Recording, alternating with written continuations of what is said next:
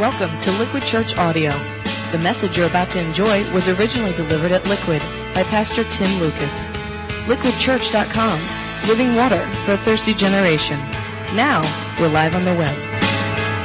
Welcome you to iGod, which is our current series in which we are attempting to kind of rediscover a fresh and accurate picture of who God is this Christmas. And it's really based on the idea that our popular view of God, our culture's picture of what God is like, is actually more distorted than we might realize. In fact, last week we actually suggested that many of us have God in a box, kind of held captive to our own ideas, projections, and agendas versus the biblical revelation of who He truly is.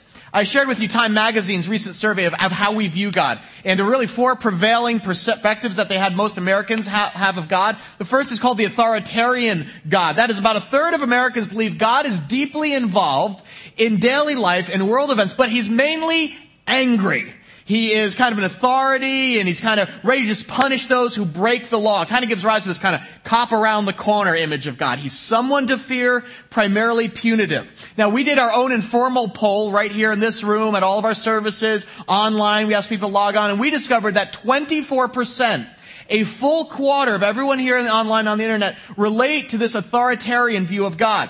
One person wrote in their comments that he views God this way because my father was that way towards me. So sometimes we take our cues from the parental or authoritarian figures we have in our lives growing up and project that onto God.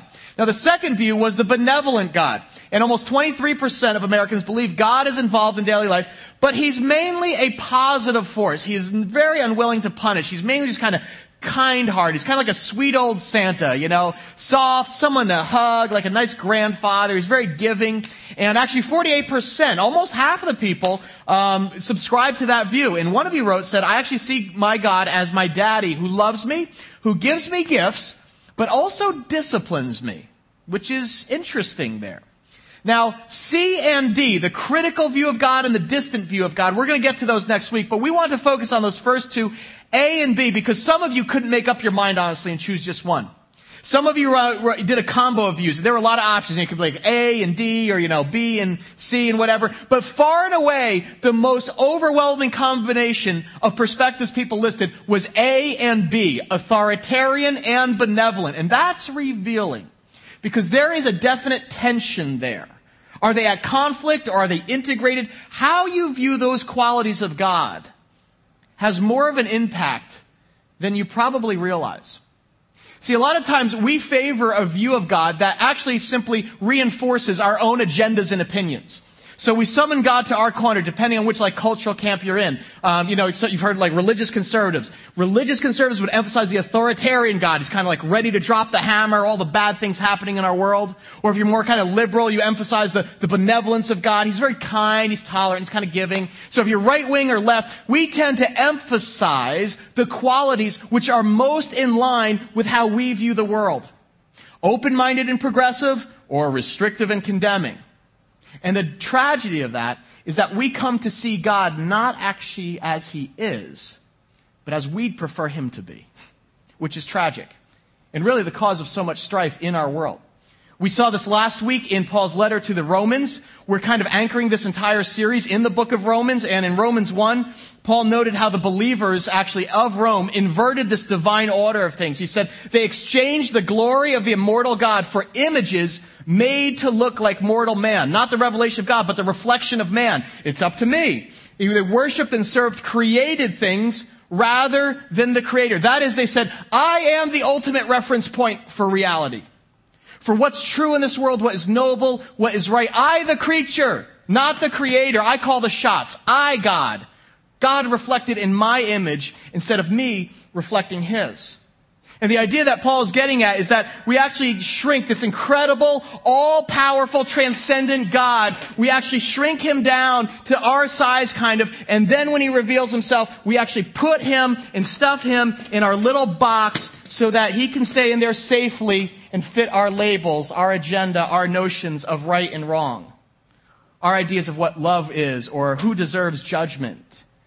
And the surprising part, Paul said, is that this actually makes God angry, but not human angry. Not that active, hostile, going to get you kind of anger we think of from a human perspective. Rather, Paul says, God, in his wrath, not er, gave them over. He paradidomied them to their desires and their distorted thinking. Not active opposition, but almost like a resigned parental kind of, I am, I'm actually throwing my hands up and withdrawing from your life at your request and letting you do what you want. You run the show. I'll stay in the box that you have put me in. And the result was devastating. Paul actually said it was confusion. I like the way the message paraphrase renders Romans 1 verse 20 through 30. He said, What happened was this people knew God perfectly well, but when they didn't treat him like God, refusing to worship him, they trivialized themselves into silliness and confusion so there was neither sense nor direction in their lives. They pretended to know it all, but were illiterate regarding life. They traded the glory of God who holds the whole world in his hands for cheap figurines you can buy at any roadside stand. This idea of idolatry, we shrink God down to our image. So God said, in effect, if that's what you want, that's what you get. And it wasn't long before they were living in a pig pen, smeared with filth, filthy inside and out. And all this because they traded the true God for a fake God and worshiped the small g God they made instead of the God who made them. And, and folks, that's what happens when the revelation of God is suppressed and we elevate ourselves, the creature, over the, our creator. We exchange the divine revelation for human reflection, and God withdraws, and the result is devastating. All kinds of evil and ruin pours out into our world, writes Paul. He says this, he says, worse followed. Refusing to know God, they soon didn't know how to be human either. Women didn't know how to be women. Men didn't know how to be men. Sexually confused. They abused and defiled one another. Women with women, men with men, all lust, no love, and then they paid for it. Oh, how they paid for it. Emptied of God and love, godless and loveless wretches. You notice the result of the godless life? Paul says we become loveless. That is, it starts affecting our relationships with one another. In Paul's example, right, in every area, Paul's example is sex, for instance. He's like confusion and ruin enter. All of a sudden, will you exist for my pleasure to be used, to, to please me? I get to exploit you because that's what happens when worship I God, God in my image. He begins resembling us.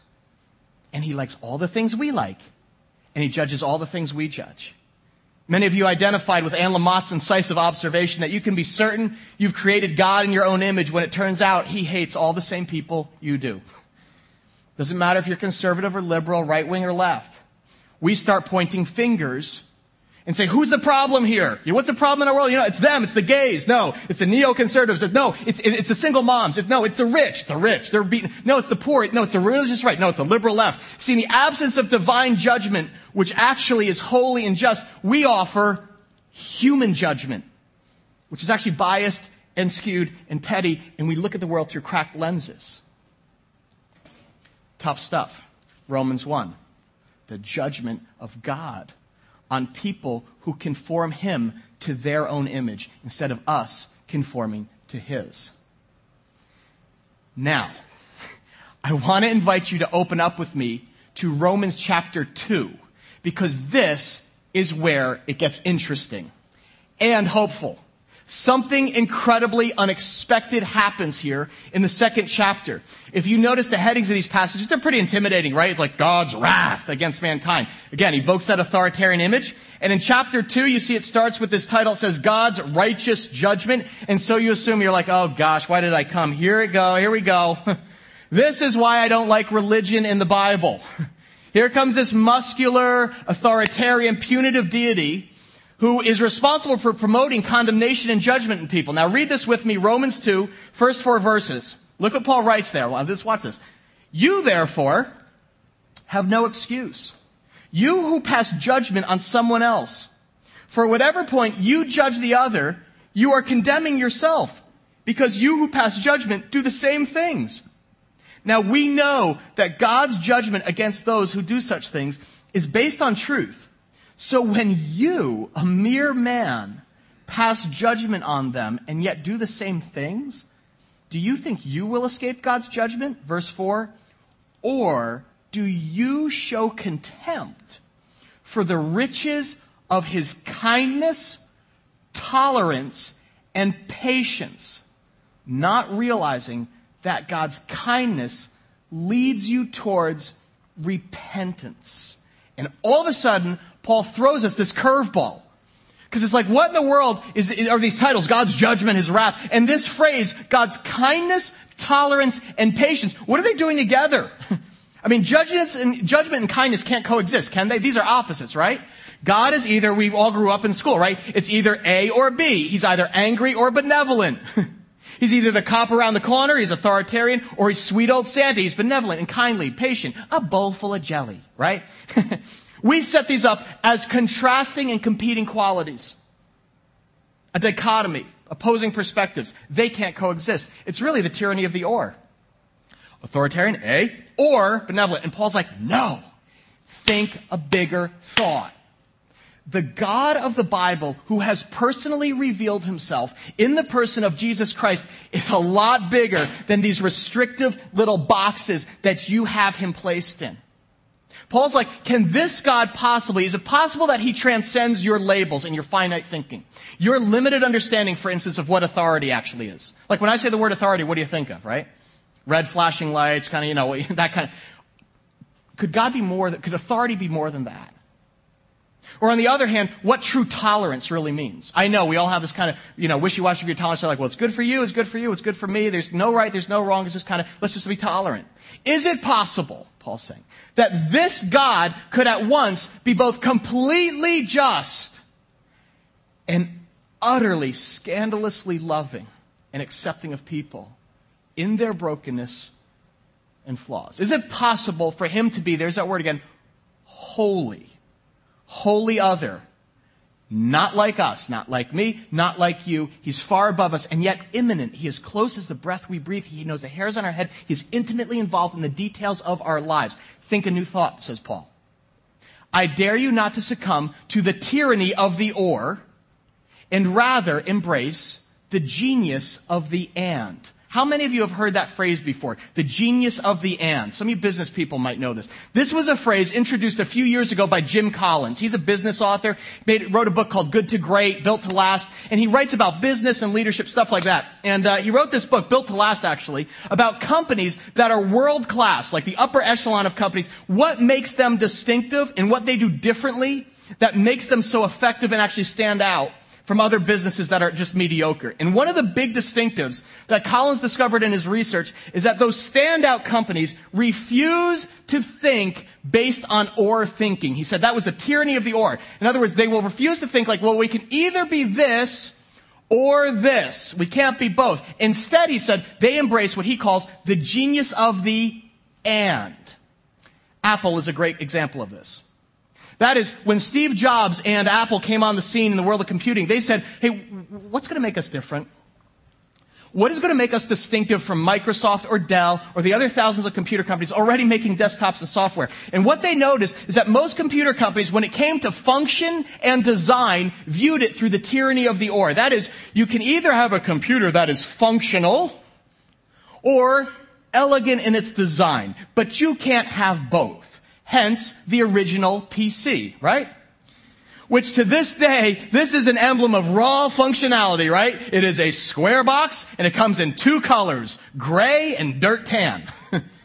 it is clunky, it is unimaginative, it is uninspired, but it's got a lot of buttons and it's effective. Gets the job done. They're like, if you want to focus on design, like our style, all right, well, you can do that, but you're going to compromise in terms of functionality. You can have functionality or design, take your pick. And we're going to go with function because we don't, we think people actually don't care that much how things look, but just want something that works. To which Steve Jobs said, why? Why must they pick? Why must computers be this or this? That's the tyranny of the or. Who says they can't be both?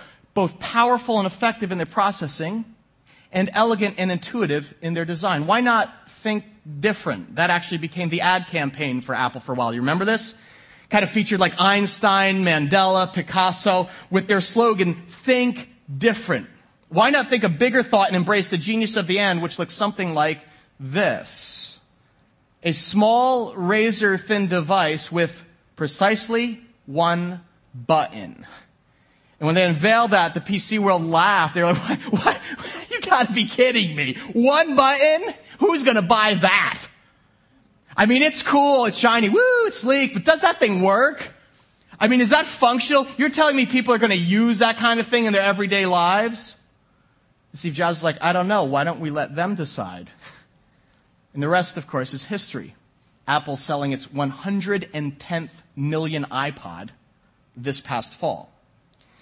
See, humans are hardwired to see contrasting qualities as incompatible. There's functionality or design. There's authority or benevolence. There's wrath or tolerance. Judgment and kindness that does not compute. You can't be both at the same time. Can you? And this is what Paul's alluding to as he introduces the revelation of Jesus Christ. He's like, let me tell you about the authority of God, and I'll begin with the crux of the matter.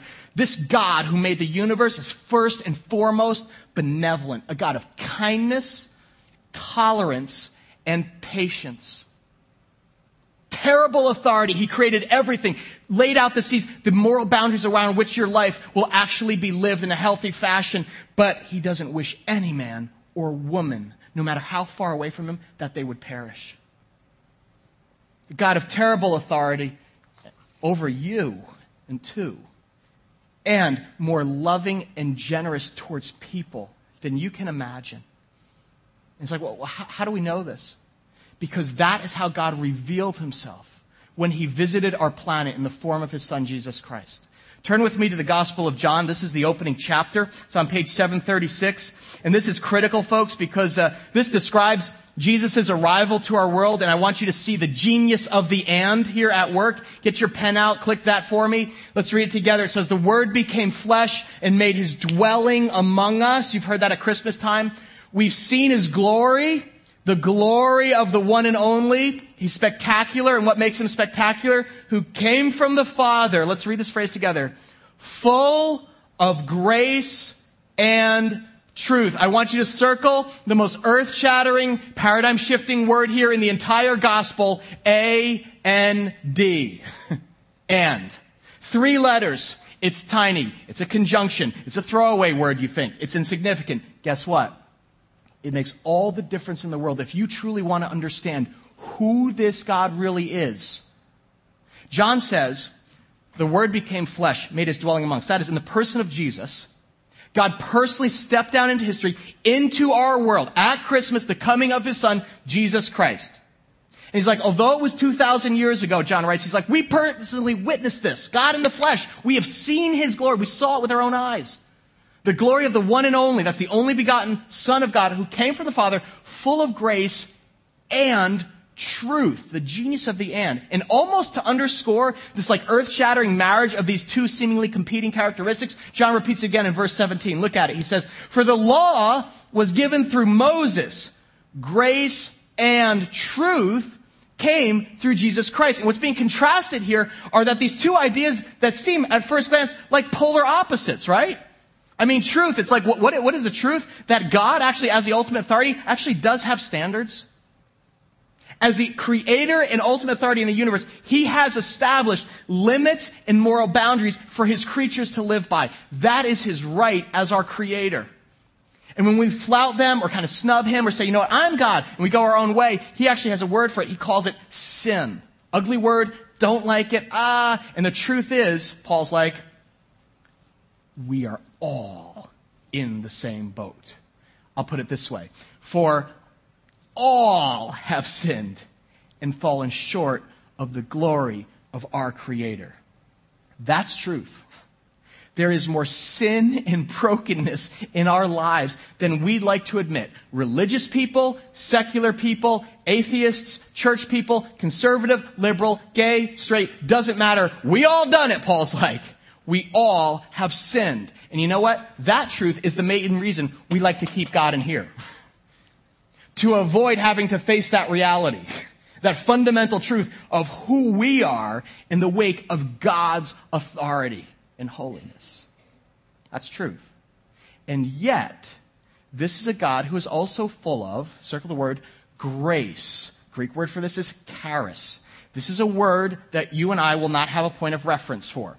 In Romans 2, Paul uses the word kindness, benevolence, patience, tolerance. This kindness is not some wishy-washy, warm and fuzzy kind of kindness as our world conceives it. Like, oh, God is kind. That's nice. This is a fierce, full throttled loving kindness in the wake of outstanding failure. When someone blows it, when someone offends you, you go out, it's the guy who he, he, he takes his key out and he keys the side of your car and you run up to him, and you put your arms out and you hug him and give him a ride home. And some are like, what? Exactly.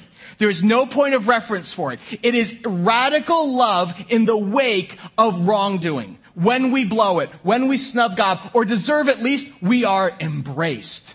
Grace. Kindness, tolerance, patience. We are actually not judged nor punished as we deserve. Why? Because the authority, above all things, is benevolent. He loves us, not with a human kind of warm and fuzzy love an otherworldly divine love called grace. In those two concepts, grace and truth, at first glance seem incompatible, don't they? As if they can't coexist. Well, it's grace or truth, right? He's authoritarian or he's benevolent. God's either the cop around the corner or he's sweet old Santa. I mean, if you have truth, think about this. It's like, but wait, if you have truth, Think about it. God has the authority to, to, to establish moral absolutes for living, and anything like outside of that is, is, is sin. I mean, that seems intolerant. I mean, Tim, you've even said God doesn't tolerate sin. He punishes it. That's the opposite of grace, right? Paul says it's, it, grace is kindness and tolerance. The two are incompatible. Truth or grace, the tyranny of the or. To which God says, think again. Think different. I am sending you my son, Jesus Christ, so you can see and think a bigger thought. Instead of handcuffing me with the tyranny of the or, my son is going to personally reveal to you the genius of the and. He will reveal me as I fully am, a God of grace and truth. And it will make all the difference in your life if you let it. Because when you see grace and truth in action, it is stunning. It will change your mind about me. And it will change your life if you let it. Let me show you the genius of the and in action. Now, skip a few pages to John chapter 8. And this is a live encounter now. Now we're going to get live. That really defined Jesus' ministry on earth. It is a revelation. It is revealing God who is not held captive to our restrictive categories. It is a revealing of God as the literal embodiment of grace and truth in perfect dynamic tension. Let's read this together. John 8, we'll just start at verse 3 there. It says, um, The teachers of the law and the Pharisees brought in a woman caught in adultery, and they made her stand before the group and said to Jesus, Teacher, this woman was caught in the act of adultery. So she was sleeping with another man. In the law, Moses commanded us to stone such women. Now, what do you say? They were using this question as a trap in order to have a basis for accusing him. But Jesus bent down and started to write on the ground with his finger.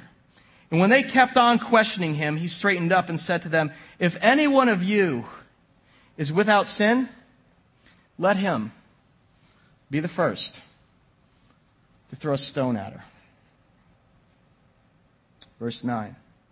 Verse 8, again he stooped down and wrote on the ground. And at this, those who heard began to go away one at a time, the older ones first, until only Jesus was left, with the woman still standing there. And Jesus straightened up and asked her, Woman, where are they? Has no one condemned you? No one, sir. Then neither do I condemn you. Go now and leave your life of sin.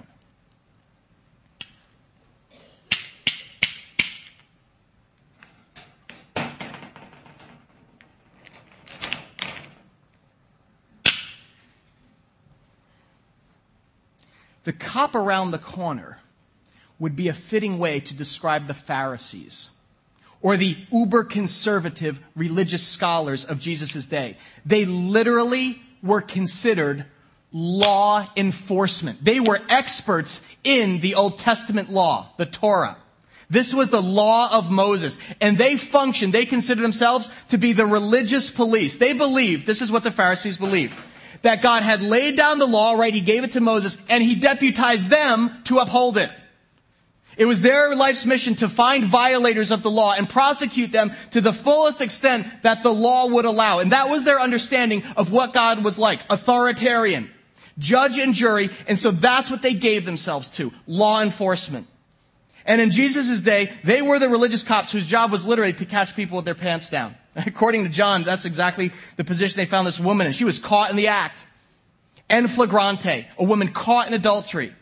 And, and you guys know this, what happens when you see a cop and you, and, and you're, maybe we don't have something that, you know, dramatic, but maybe you, maybe you sped here on the way to church and you know when you go whipping by that corner and then you see it and he's like nested in the bushes with his little gun and you go vroom, right past him and you're like, oh, food, you know, and you jam on, you go from 68 to 41. Like the cop can hear you whistling, right? Or like when you're talking on the phone, you're like, no, just scratch my ear. No, I just, you know. And, uh, and this dread comes over you. This, this like fear. And these Pharisees were the last people in the world this woman wanted to see. Conversely, this, this woman was the first person they were hoping to run into. A lawbreaker so they could do their job. Cop around the corner, sitting there with the speeding gun, or in this case, the rocks. And they bring her before Jesus and they said, Teacher, this woman was caught in the act of adultery. And in the law, Moses commanded us to stone such women. Do you notice the phrase underline this? Caught in the act. That's actually where we get our popular expression from, right? We caught in the, oh, you were caught in the act. We got her. The religious police. And they're like, sorry, miss, but uh, you broke the law, capital L. And do you know what uh, the law calls for actually in the case of adultery? You're actually going to wish you got some points on your record. Because we all having a rock party. Death by stoning. That was what the Torah, the Old Testament law, prescribed as a punishment for adultery. Now, Let's make this live. Each of you were given a rock on your way in. Can you pick that out? Take it. Thank you for not throwing it yet, by the way, at me. Sermon sucks. To throw. pick that up. I want you to feel its heft in your hand. I want. Let's. In fact, let's do something good. Well, I want you to loosen up your shoulder. You loosen that up. Just kind of like, all right. We do a little stretch in here. Now you're like, okay, now we have in church. This is good. Got my rock out there. You got it? See, the Pharisees, they embraced the singular vision of God as authoritarian, and that God, his main business was exclusively law enforcement. And so they would have grabbed this lady, the lawbreaker, threw her right down here in front of all of us actually in the public square and said, gather around everyone. Here we go. We got them. Time for a rock party.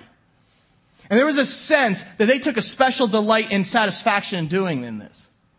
And see, this is honestly one of the reasons many non-believers are repulsed by Christianity, even today. Because although we may not literally throw rocks anymore, we still have the religious police of our day who feel it is their special calling to throw stones. To judge and condemn and label and denounce. And, and we don't chuck rocks literally, but some Christians, it's like it's my spiritual gift to criticize and condemn and highlight the failings of everyone else while remaining oblivious to my own. See, there was, there was one little detail of, of the law enforcement that they overlooked. See, when the Pharisees said that the law of Moses commanded them to stone such women, that was, that was true, but it was a, a half truth. They were referencing Deuteronomy 22, which reads, If a man is found sleeping with another man's wife, both the man who slept with her and the woman must die. You notice they, they, they left out one little detail it takes two to tango. they were selective in their enforcement, overlooked any details that might potentially implicate one of their own. And see, this is what happens whenever human creatures take it upon themselves to enforce divine judgment. And that's what Paul's highlighting back here in Romans 2. He says, you, therefore, you have no excuse. You who pass judgment on someone else, for whatever point you judge the other, you are condemning yourself. Because you who pass judgment do the same things. You point a finger and you've got three pointing right back at you because all have sinned and fallen short of the glory of God. That's truth. And into this standoff, everyone cut, get your arm up, get it ready, get it kind of tense, you're ready to go, hurl fastball. Jesus walks in. The, the one and only sent from the Father, full of grace and truth. And um, this is where they would have rubbed their hands. Because they suspected Jesus of being a softy, a softy on sin. And so they say, they said, well, now what do you say, Jesus? And they were using this question as a trap in order to have a basis for accusing him. See, they actually had a bigger fish to fry than just this woman caught in adultery. They were after Jesus who claimed to be God in the flesh. And the penalty for that wasn't sticks or stones. It was a tree. Crucifixion. And so they've set a trap here for Jesus. And do you, do you see this? It is based on the tyranny of the or. They are setting it up. They're like, Jesus, if you're God, reveal what kind of God you are. Because you can either condemn her, flex your authority, and join our rock party, or let her go and show your benevolence and disrespect the moral law. Either or. And it's rigged. Because if Jesus doesn't condemn her, he's going to be seen as condoning adultery. But if he throws a rock, he'll confirm that God truly is just like the Pharisees. Compassionless, intolerant, punitive, just authoritative. And where's the love in that? You've got two choices, God.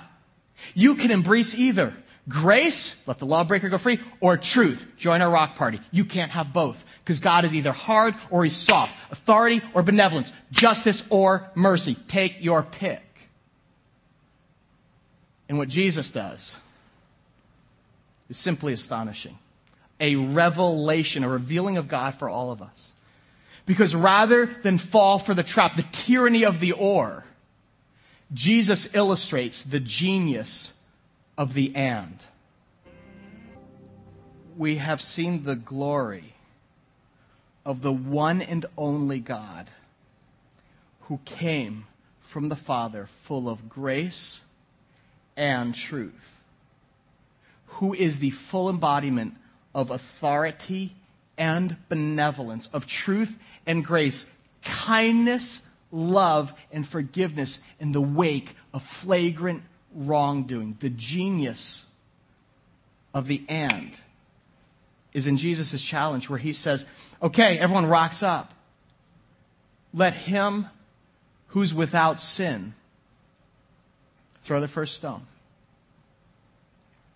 And the table suddenly turned because even the most judgmental Pharisee knew it. He couldn't dare claim to be sinless. They knew in their heart of hearts, everyone has fallen short. And the irony here, folks, is that within that crowd around this woman, there actually was one person who was without sin.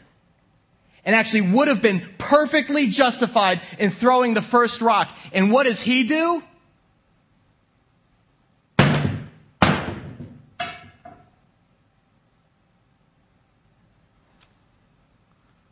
Why? Because he is the full embodiment of truth and grace. Only Jesus, the sinless Son of God, he was God, full authority, full moral perfection, and yet so full of love for his creatures that he would voluntarily take onto himself all of the condemnation and punishment that we deserve. That's literally what Christ came to do. To die on a cross in our place. To fulfill the demands of a just and holy God. That is what we mean when we say Jesus died for my sins. We accept the truth of who we are in the, in the shadow of his authority. I'm a sinful man. And yet we put our trust in the grace that he offers. I don't condemn you. That's literally what this woman did. Jesus offers her his hand, not clenched in human wrath, but extended in divine grace. Who's left? Has no one condemned you? No one, sir. Then neither do I condemn you. The hand of grace. And something more important, because he offers it without sacrificing truth. What does he instruct her to do? What's he say after he pulls her up? Go now and what? Leave your life of sin. How you're living is not right. This is an offense to your father. This is brokenness, my child, and it will reap death and destruction in your life and others. But I love you. That's the genius of the and, folks. See, only one who's without sin, truth, and who took the full brunt of judgment due each one of us. Grace is in a position to actually offer forgiveness and pardon no matter what you've done or where you have been. I don't care if you have not known God for your entire life, you've been angry at God, He is not burning with anger at you. There is no rock. His hand is empty. There's no rock waiting for you.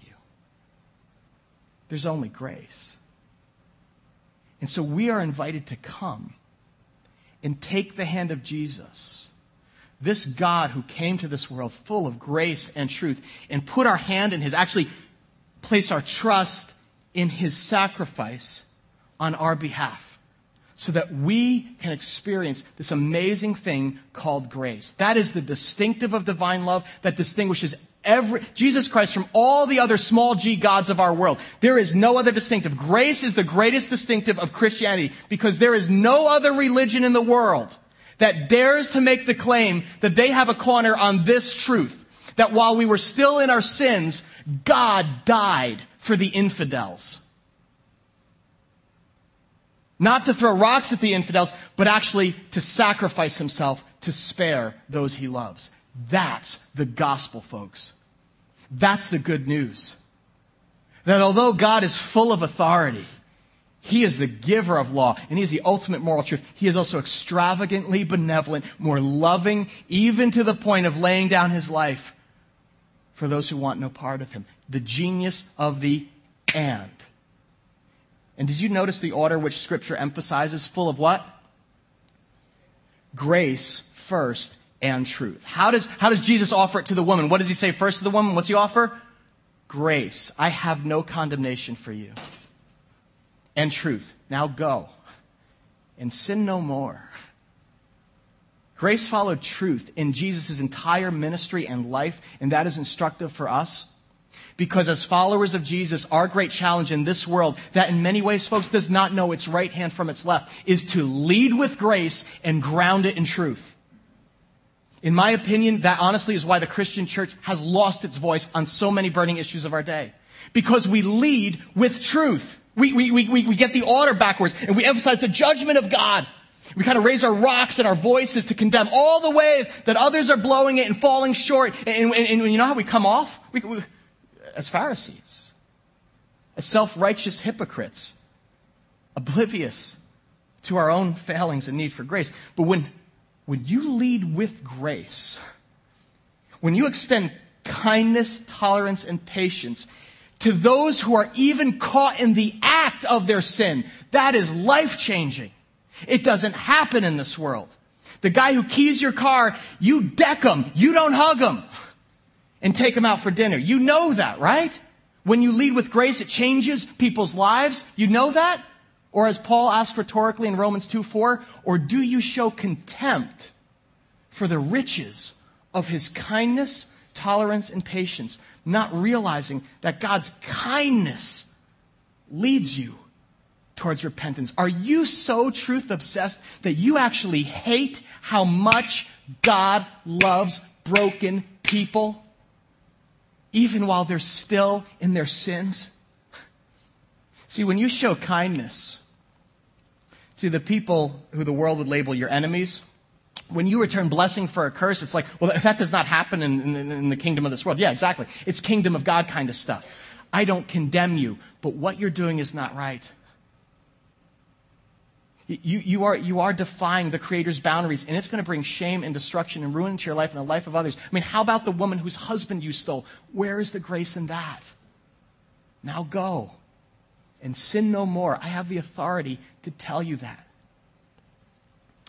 Open armed grace and uncompromising truth, the genius of the end, the glory of the one and only Jesus Christ, the God who is perfectly both. How about you? I am curious where you're at right now. Have you embraced that truth?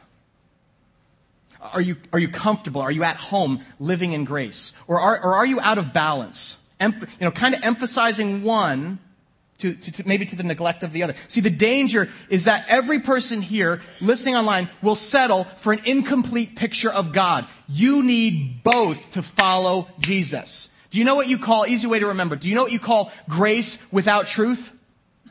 Grace without truth is license. See, if there's no moral authority, do whatever you want. You have license. Just write your own ticket. That's where you get the word licentiousness. That is, if God is only loving and he lacks moral authority, then you do whatever you feel like because he's sweet old Santa. And it doesn't really matter if you're naughty or nice. Do whatever you want because we all get the same candy cane anyway. That's a distortion of who God is. On the other hand, you know what you call truth without grace? Legalism. And sadly, there are plenty of Christians who have settled for that false religion.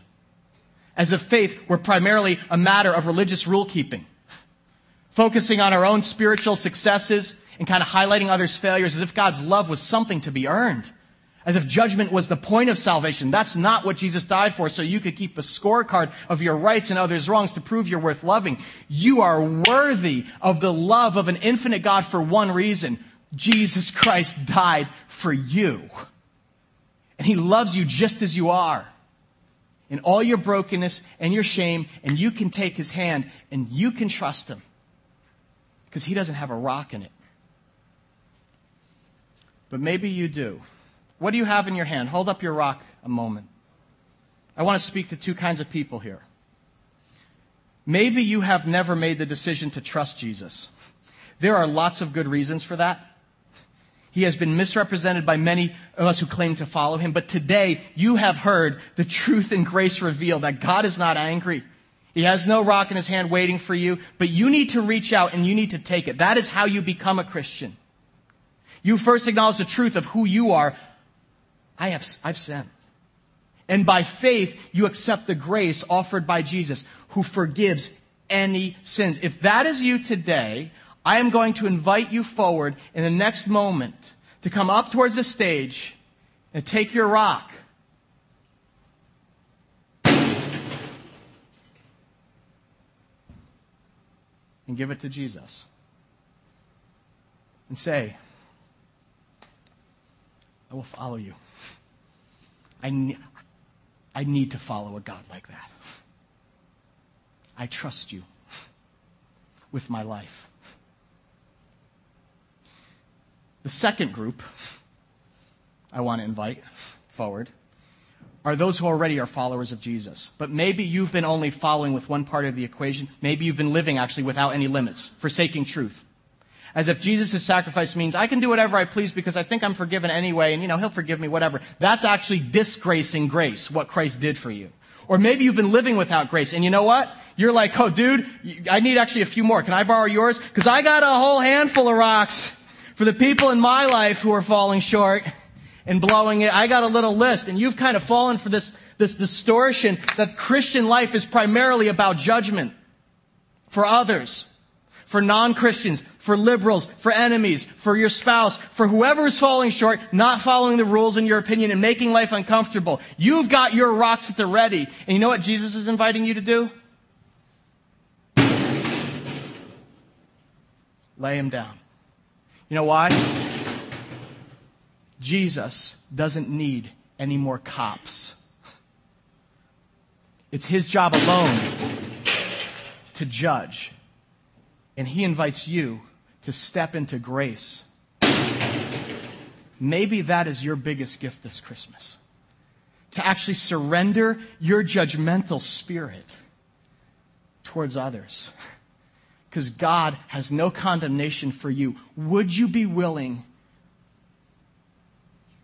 to let go of your judgment and condemnation for others? You come forward. Come forward down the center aisle with your rock. David and the team are going to come up and they're going to play a beautiful song. And I want to wreck it. I want to absolutely ruin it. It is called Only Grace. And when the band begins playing, I want, we're going to start with Jess, Mary, Joe. You're going to come forward down the center aisle and throw your rock in the garbage can. Maybe for the first time, and you do that in a way of putting your trust in Jesus and accepting his offer of forgiveness. Or if you're already a follower of Christ, maybe this is a renewed commitment this Christmas to start fresh and come clean if you, if you've forsaken truth or lay down your rocks if you've been graceless. Go ahead and ruin the song. Guys, I love you. The band is great. But do you know what's even sweeter in the ears of God? The sound of rocks being thrown out and giving your life to follow the one and only Jesus Christ, who came from the Father, full of grace and truth. Wherever you are, you are invited to come. Let's pray together. Jesus, we just thank you right now, God. You are a God who can be trusted. Thank you, Father. You're a God who extends a hand in our failure and invites us into the new reality called grace. Thank you for perfectly balancing justice and mercy. As a God who is full of authority and yet this radical benevolence called grace. Thank you for this invitation to give you our lives. We follow you now. Amen.